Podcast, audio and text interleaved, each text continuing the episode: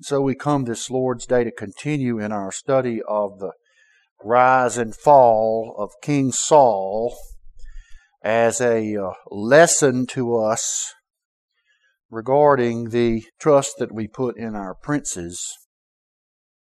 Last Lord's Day, we began this study by noting that when the Dobbs decision overturning Roe versus Wade was handed down several months ago, there was great rejoicing amongst God's people. And this is an example of how God uses kings and rulers to accomplish his purposes, both good and bad. The king's heart is in God's hand, and God turns that heart whatever way God pleases. For all his disorder, President Trump was under God's control, just like good presidents and bad ones, tyrants, genocidal maniacs, as well as gentle rulers. Often he was reckless and seemed to have no real principles except pragmatism. He was a very poor judge of people. He did some evil things as president and he did some good things as president. Yet Mr. Trump appointed three justices to the Supreme Court who, at least in the case of abortion, were willing to follow the Constitution and find that it does not guarantee any right to murder babies. In the Old Testament, there are many examples of how God used good kings and bad kings to accomplish his purposes. Consider Israel's first king, Saul. The people of Israel were not willing to trust in God to rule over the land or to lead them into battle, so they demanded a king, and God gave one to them. After that, the history of Israel is one of a downhill slide from one king to another until the people were marched off into foreign lands in captivity. The failure of the king was rooted ultimately in the desires of the people. So it has ever been with mankind. We think we know what we want and what is best for us, but we seldom are right about it. At first, God was with Saul. Samuel promised Saul that the Spirit of God would come upon the king and God would turn Saul into a different man. And indeed, when Saul finally agreed to be king, God gave him another heart. God also surrounded Saul with men whose hearts God had touched. But there were wicked men who scoffed at Saul and said he would not be able to save Israel from its foes and refused to treat him with the honor due their king. But note this Saul had a humble heart, didn't retaliate against his political enemies, but rather Saul held his peace. Saul showed himself to have discretion, humility, peaceableness, and quiet confidence. Would that our rulers started out so well. When King Saul was told that Jabesh Gilead was under siege by the Ammonites, God's Spirit came upon him, and Saul became very angry indeed. Note that this humble, quiet man was enraged against the wicked plans of the enemy, and his anger was from the Lord. God's Spirit turned Saul into a brave and noble warrior to rescue the Lord's people that God had given Saul charge over. Saul sent out a call for the people to assemble for war, and he used a dramatic method to do so. But Scripture tells us that the fear of the Lord came upon all the people of Israel, so that they appeared to obey their king and go to battle to rescue their brethren.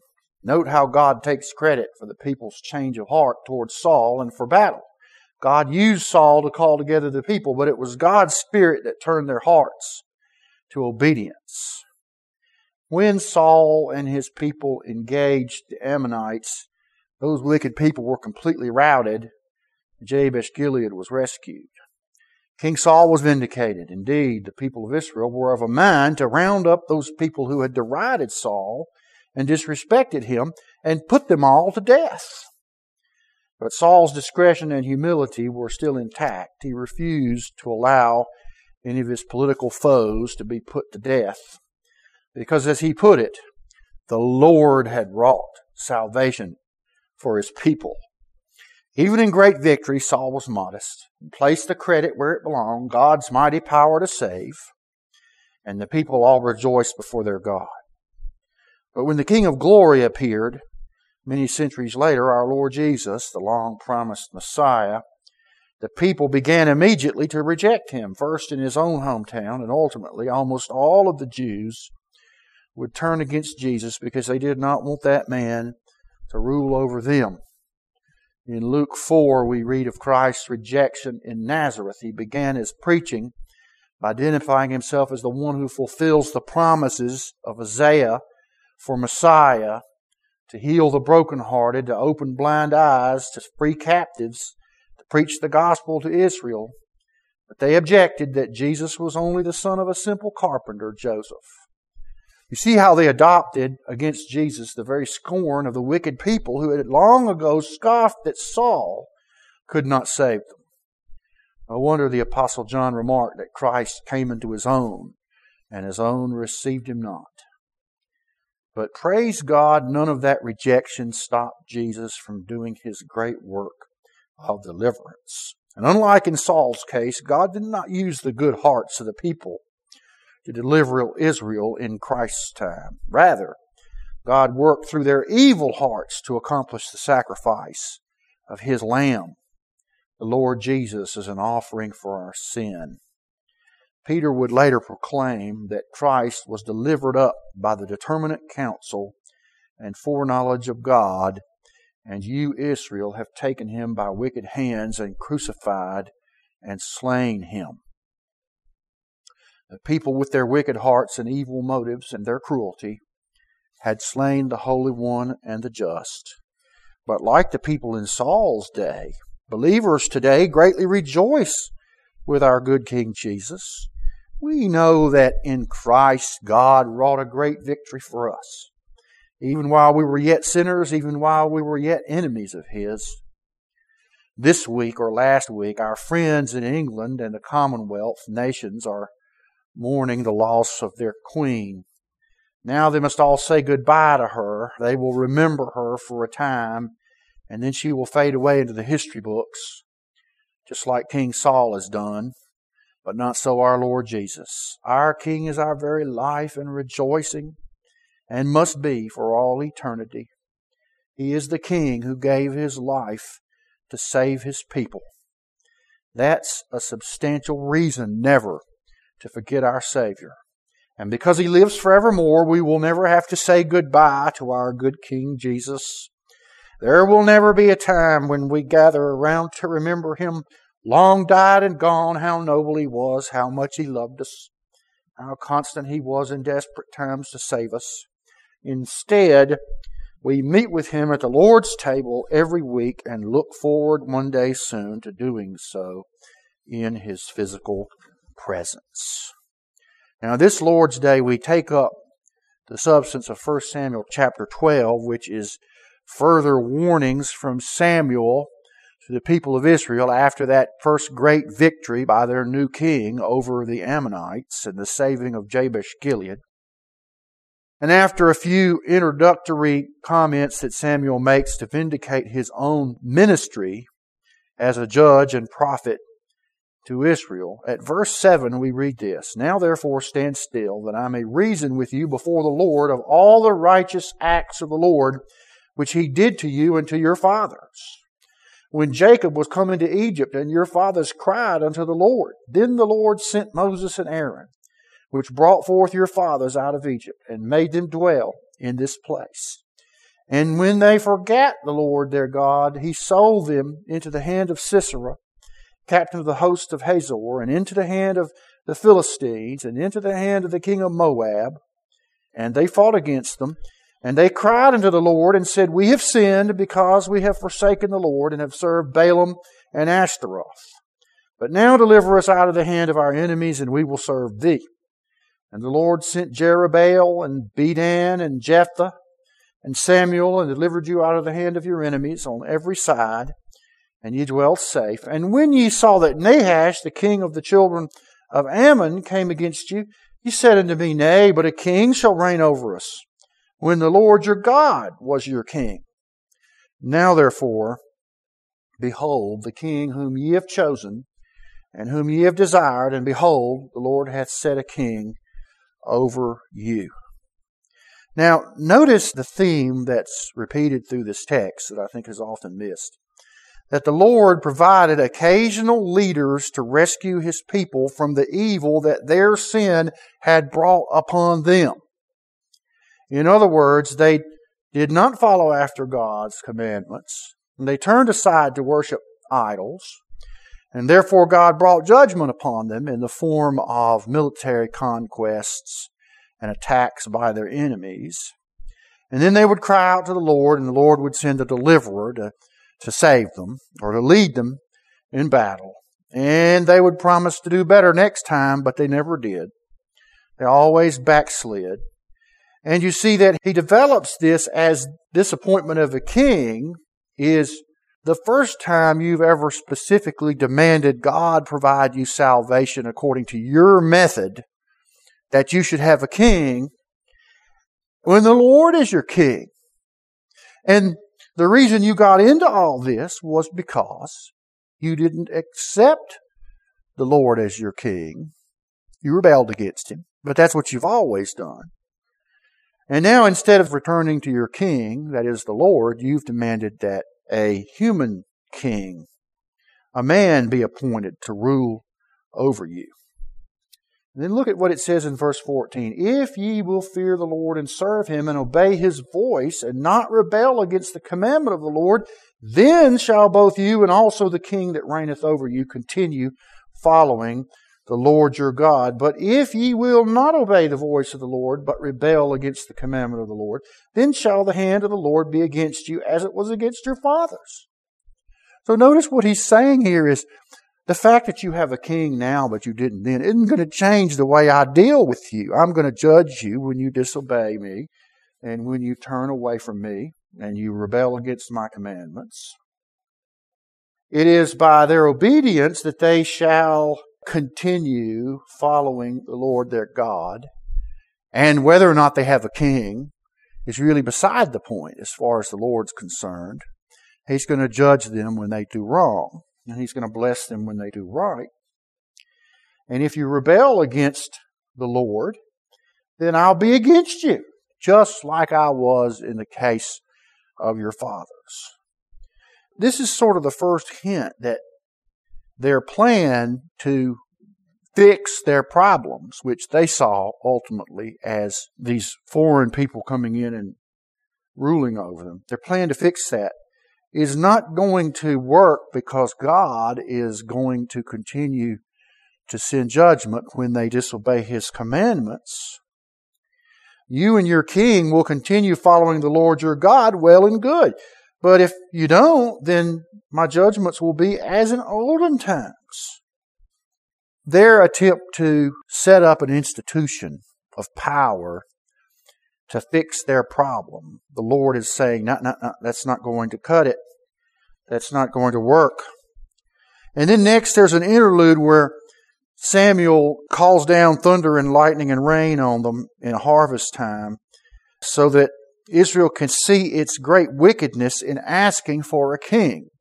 And Israel is appropriately rebuked and cries out for Samuel to pray for them. Samuel exhorts the people again to obey God, follow the Lord, serve the Lord with all your heart. Then at verse 19, and all the people said unto Samuel, Pray for thy servants unto the Lord our God, that we die not. For we have added unto all our sins this evil to ask us a king.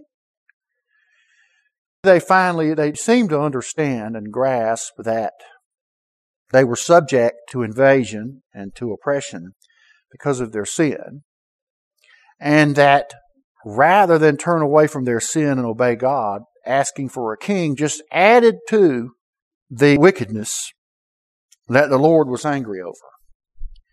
It meant that they had as it were, institutionalized their refusal to submit to their king, the God of all heaven. They had rather sought to transfer their allegiance, you see, to an earthly institution, which they demanded, rather than to fix the problem. You see, they didn't want to fix the problem. And Samuel responds to them, Fear not, ye have done all this wickedness, yet turn not aside from following the Lord, but serve the Lord with all of your heart. But all the other pursuits, you see, he goes on to say, are vain. And turn ye not aside, for then should ye go after vain things, which cannot profit nor deliver, for they are vain. They're worthless. They are ineffective. They will not accomplish the purposes for which you pursue them. And doesn't Solomon in Ecclesiastes bear down on this? All these things are vanity. The pursuit of all these things are vanity. The only pursuit that's of any value at all is the pursuit of the Lord and of His commandments. They cannot profit nor deliver you. But isn't this what they just got through doing? You see, they pursued after a vain thing, and that is that the solution to all their problems was if they only had a king. They wanted a king that would solve their problem. Then they would have someone to lead them into battle against their enemies, and that would really fix it, you see. That's the thing they were lacking all this time. They didn't understand that what they were lacking was obedience to God and submission to Him and a willingness to allow Him to be their ruler. This idea of following after vain things when one turns away from the Lord, the implication is that includes wanting a king. That was one of the vain things that you followed after. Now you've got one.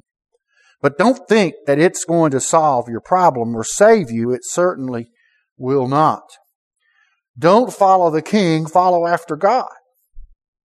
Or you will be lost and judged again, just like the old cycle of disobedience and judgment and invasion and rescue will repeat over and over and over. And then Samuel closes with this fearsome judgment in verse 25. If ye shall still do wickedly, ye shall be consumed, both ye and your king. Ye shall be consumed, both ye and your king, if ye shall do wickedly.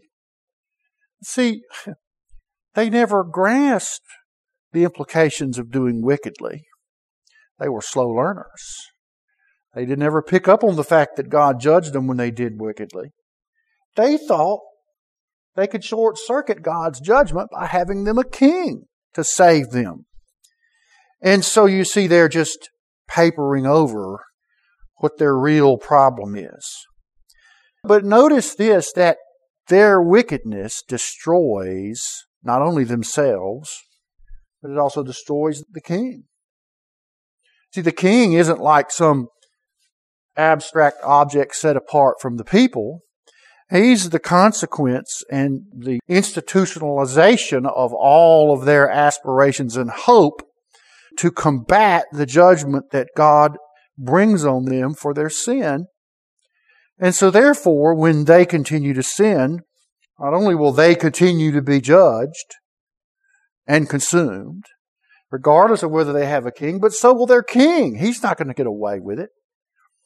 This verse indicates to us an interesting principle that ultimately the evil of the ruler flows from the evil of the people. And just as the people will be consumed by their evil, so too the king will also be consumed by their evil. And with this simple truth, you see, God overthrows man's attempt to institutionalize righteousness and peace and happiness and safety. And this is a theme all throughout the course of humanity.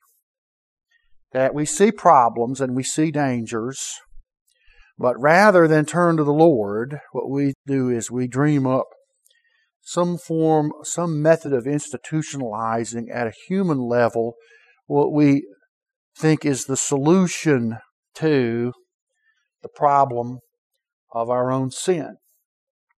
You see, Israel wanted a king because the enemies were at the gates, but the reason they were in danger is because of their sin, their disobedience against God's commandments. They thought they could ensure their safety by creating a new institution, a kingdom with a king to fight for them. But all they were doing was following after vain things instead of following the Lord. Rather than repent and turn back to the Lord, they thought a king could save them. And then they wouldn't have to face the root causes of their discontent. Their own guiltiness, their own crimes, their own bloodthirstiness, their own greed, their own covetousness, their own idolatry. And that's why God said when they demanded a king that the people had rejected him that he should not rule over them. See, that doesn't just mean that he was there to rule over them, but they wanted a human king instead. What it means more profoundly is that they were rebellious against God, who is their king. And their rebellion is exhibited by the fact that they believe they can create a mechanism by which they can overcome God's severe displeasure with their disobedience by creating an institution, a kingdom, a monarch, to undo the consequences of their own wicked hearts. They thought that surely a king could solve their problem of disobedience by delivering them from the consequences of their disobedience. And this is the very way with all people.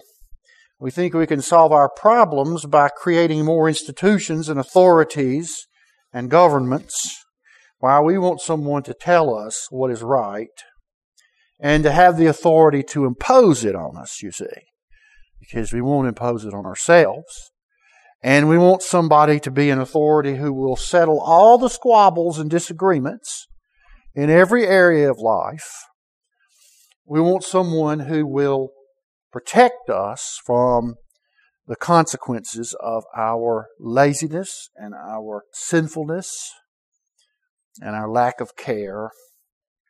You see, we think that if only we can have reliable earthly entities to reign over us, surely all these dysfunctions, these problems, can be solved for us. And so we pursue after a host of these sorts of institutions. Why, if we had a constitution that bound us, then for sure we could keep everybody straight, couldn't we? Why, if we had more laws, why, we could regulate all of this disorder and all this crime and all these sins. If only we had a system of courts that had complete dictatorial power over everything, surely they would never go astray.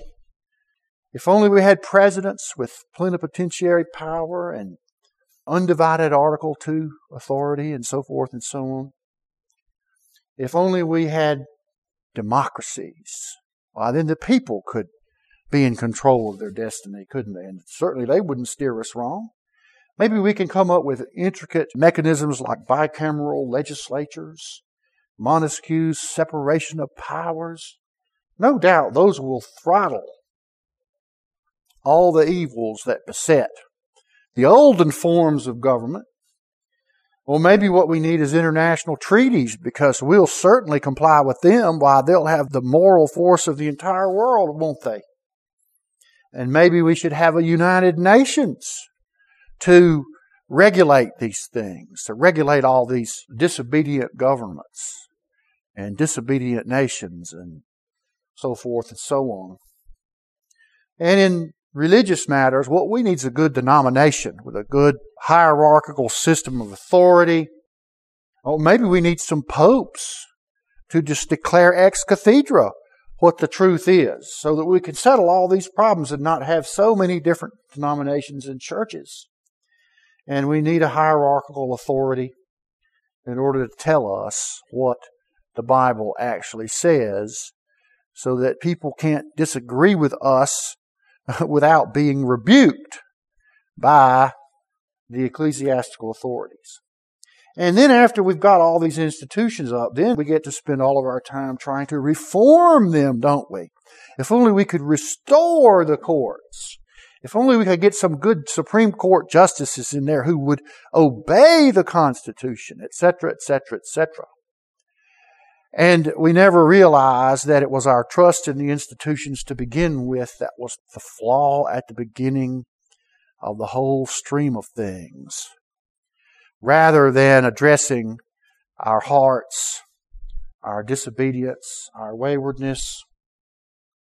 But these all fail. These human institutions all fail because they cannot address the underlying sin in our hearts, either individually or societally, we disobey God and trouble comes and we propose not to obey God, but to institutionalize human solutions which ultimately all collapse at best and at worst turn against us and destroy us before they collapse.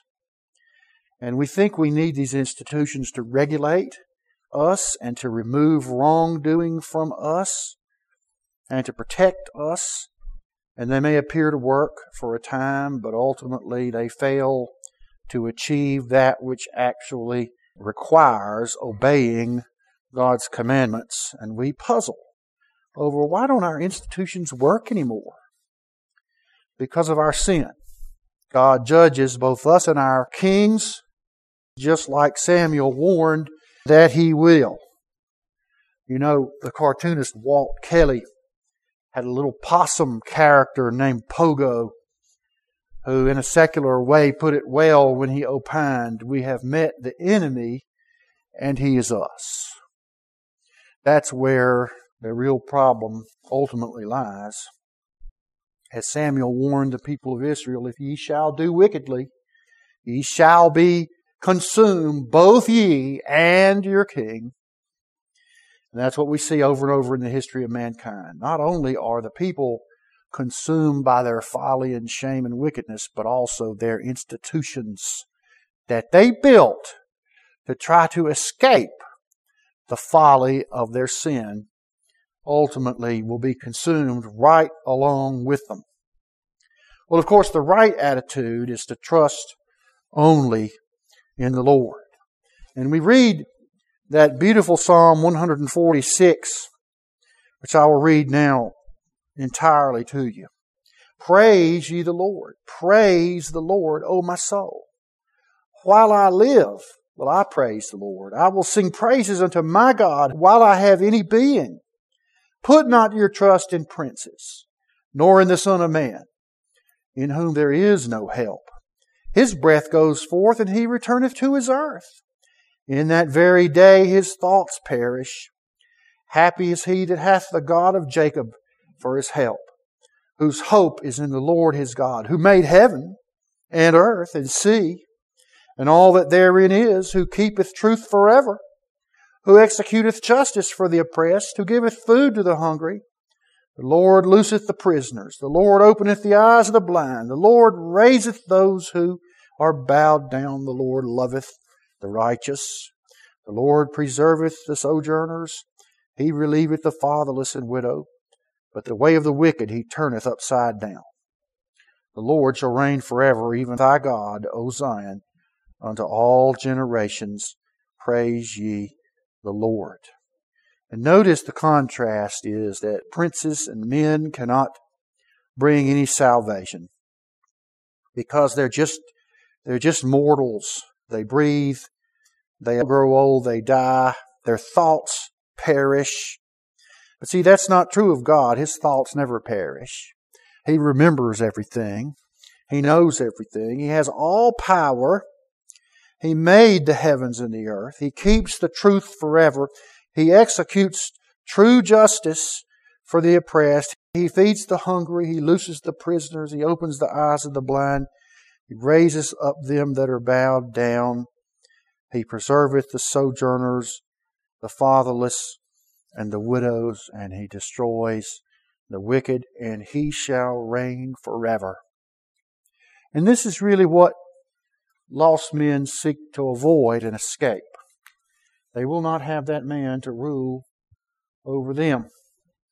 And you see, if you really want to institutionalize your salvation, which is what all mankind seeks to do, but in the wrong way, then there is one man who has and will institutionalize safety and righteousness and justice for His people and for all the world. The Lord Jesus Christ Himself. And why should He not? He is that God of Psalm 146, incarnate in human flesh. He's the only one worthy to be made the king, to have entrusted to Him all the power and authority that we seek to trust to all these human institutions that fail us, that cannot save. But you remember what Jesus said to the people.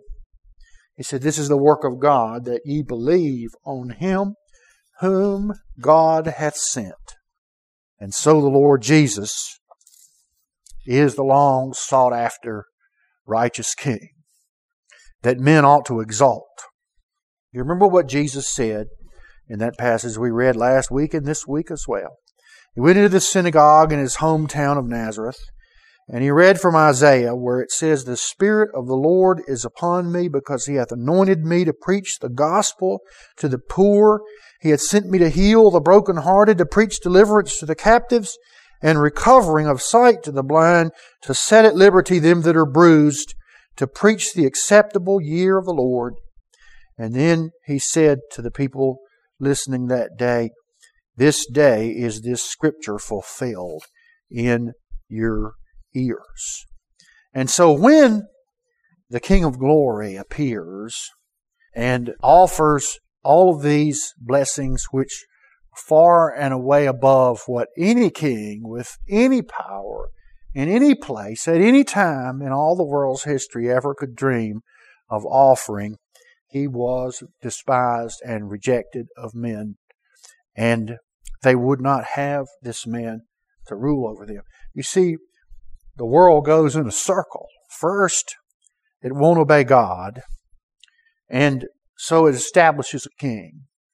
And then the king fails, and the people are enslaved and driven from their homes and so forth. But then when a real king comes, you see, that's just another cycle of not obeying God. People don't obey Jesus because they don't obey God. And just like they rejected the rule of God in Samuel's day, so too they rejected the rule of God in Jesus Christ in his day. And still today, almost all the world rejects the rule of the Lord Jesus when he's the only king who can who can accomplish the hopes that these people claim to aspire to that righteousness and power and justice and goodness be institutionalized in the person of men. Christ is the only solution to that problem. And also, wedded to Christ's rule as king is his mighty power to cleanse his people of all unrighteousness. The reason that the human institution of king never works is because the people cannot obey God's commandments. And therefore they are consumed, and their king is consumed. But not so with the Lord Jesus. You see, he has obeyed all of the commandments in the place of his people, his active obedience is accounted to us for righteousness when we trust in him. And not only so, he takes away all of our sins on the cross by paying the price to God in glory for our crimes that we might go free from judgment. So Christ is not only the institutionalization of the rule of right and power and justice and peace and goodness. But He's also the only cure for what got us into the mess in the first place our disobedience, our inability to obey. And surely this is one of the points of the whole Old Testament legal system is to prove to the people of Israel, to prove to us all that by the keeping of the law may no man be justified, for the law only reveals gives knowledge of our sin. So, what these people should have done was they should have cried out for a heart to obey God's word and God's commandment. And we have that great promise of the new covenant in Jeremiah 31 that He would put His law in our hearts. He would cause us all to know the Lord. He'd cause us to be obedient. And at the same time, He would remember against us our sins no more. So when we look at the institutions that fail us, we need to have this biblical understanding of why we put them there, what our motives were, and why they fail. And they fail because we all fail. We all have sinned against the Lord. And therefore, He will consume us and our King and our courts and our constitutions and our laws and our denominations and our popes and whatever other human institution we seek to construct. They'll all be consumed. But not so the King of glory, the Lord Jesus. His rule and His kingdom are forever. And He will be the consummation of the hopes of all of His people. He is the consummation of the hope of all of His people. He shall reign till He puts all things under His feet, the last great enemy being death itself. And so around the Lord's table we celebrate that great work of salvation which Christ wrought for us when He made Himself a sacrifice for our sins. He took away the judgment and the anger and the wrath that separated us from God when He reconciled us to God by His offering for sin. And then He is exalted as our Prince and our Savior. He grants us repentance and forgiveness when no other king ever could or ever would. Our Lord Jesus is the King of glory. Let's give thanks for the Lord's table that celebrates for us the body that He gave and the blood that He shed for the remission of our sins. I'd like to ask my Father if He'd give thanks for the bread that pictures the body of Christ broken for us. The scriptures say on the night our Lord Jesus was betrayed that He took the bread and He blessed it and He broke it he said, Take and eat. This is my body, which is broken for you. Do this in remembrance of me. Well, let's give thanks for the cup that pictures the blood of the Lord Jesus shed to make atonement for our sin. O God, our Father, we rejoice in the offering that you made of your Son, the Lord Jesus, and that he was obedient unto death, even the death of the cross, that he laid down his life himself, for no man could take it, Lord, we thank you for that blood that was shed from your dear Son, the Lamb, who was slain in his love for us. We thank you that he poured out his life for our sins, that you judged him on the cross in our place. He paid the price in blood. Now we're marked with his blood so that the death angel will not come into our homes but pass over us in the great judgment to come. Oh God, we thank you that you found in Christ a pure, a sufficient, a holy, a perfect lamb without blemish when we had utterly failed to do so all the millennia before. And that now there's no more offering for sin, for he made the last sacrifice. And he forever perfected those who he sanctifies. We thank you that we can remember what he did at this table, that he left us these symbols to remind us that his very physical body and his very physical blood, which were made a sacrifice for us, are all of our hope and life and health and joy, and that we might Uh, cast aside all other things and cling only to the Lord Jesus, uh, his obedience and his blood, his righteousness in exchange for our filthy rags. We thank you that you have set him up to be our king, to be the institutionalization, if you will, in physical manifest form of the great rule that we need in order to rescue us, to save us, and to bring us unto everlasting righteousness and joy. Thank you that we could meet around this table this Lord's Day. We pray in Jesus' name. Amen. The scriptures tell us after they had supped, he took the cup and he blessed it. And he said, Drink ye all of it. This cup is the new covenant in my blood. for the remission of sin. Do it as often as ye do it in remembrance of me. And the scriptures tell us that as often as we eat this bread and drink this cup, we do preach the Lord's death until he comes. Let's stand and sing number 93 in the black book. Majestic sweetness sits enthroned upon the Savior's brow, his head with radiant glories crowned, his lips with grace o'erflow. Number 93.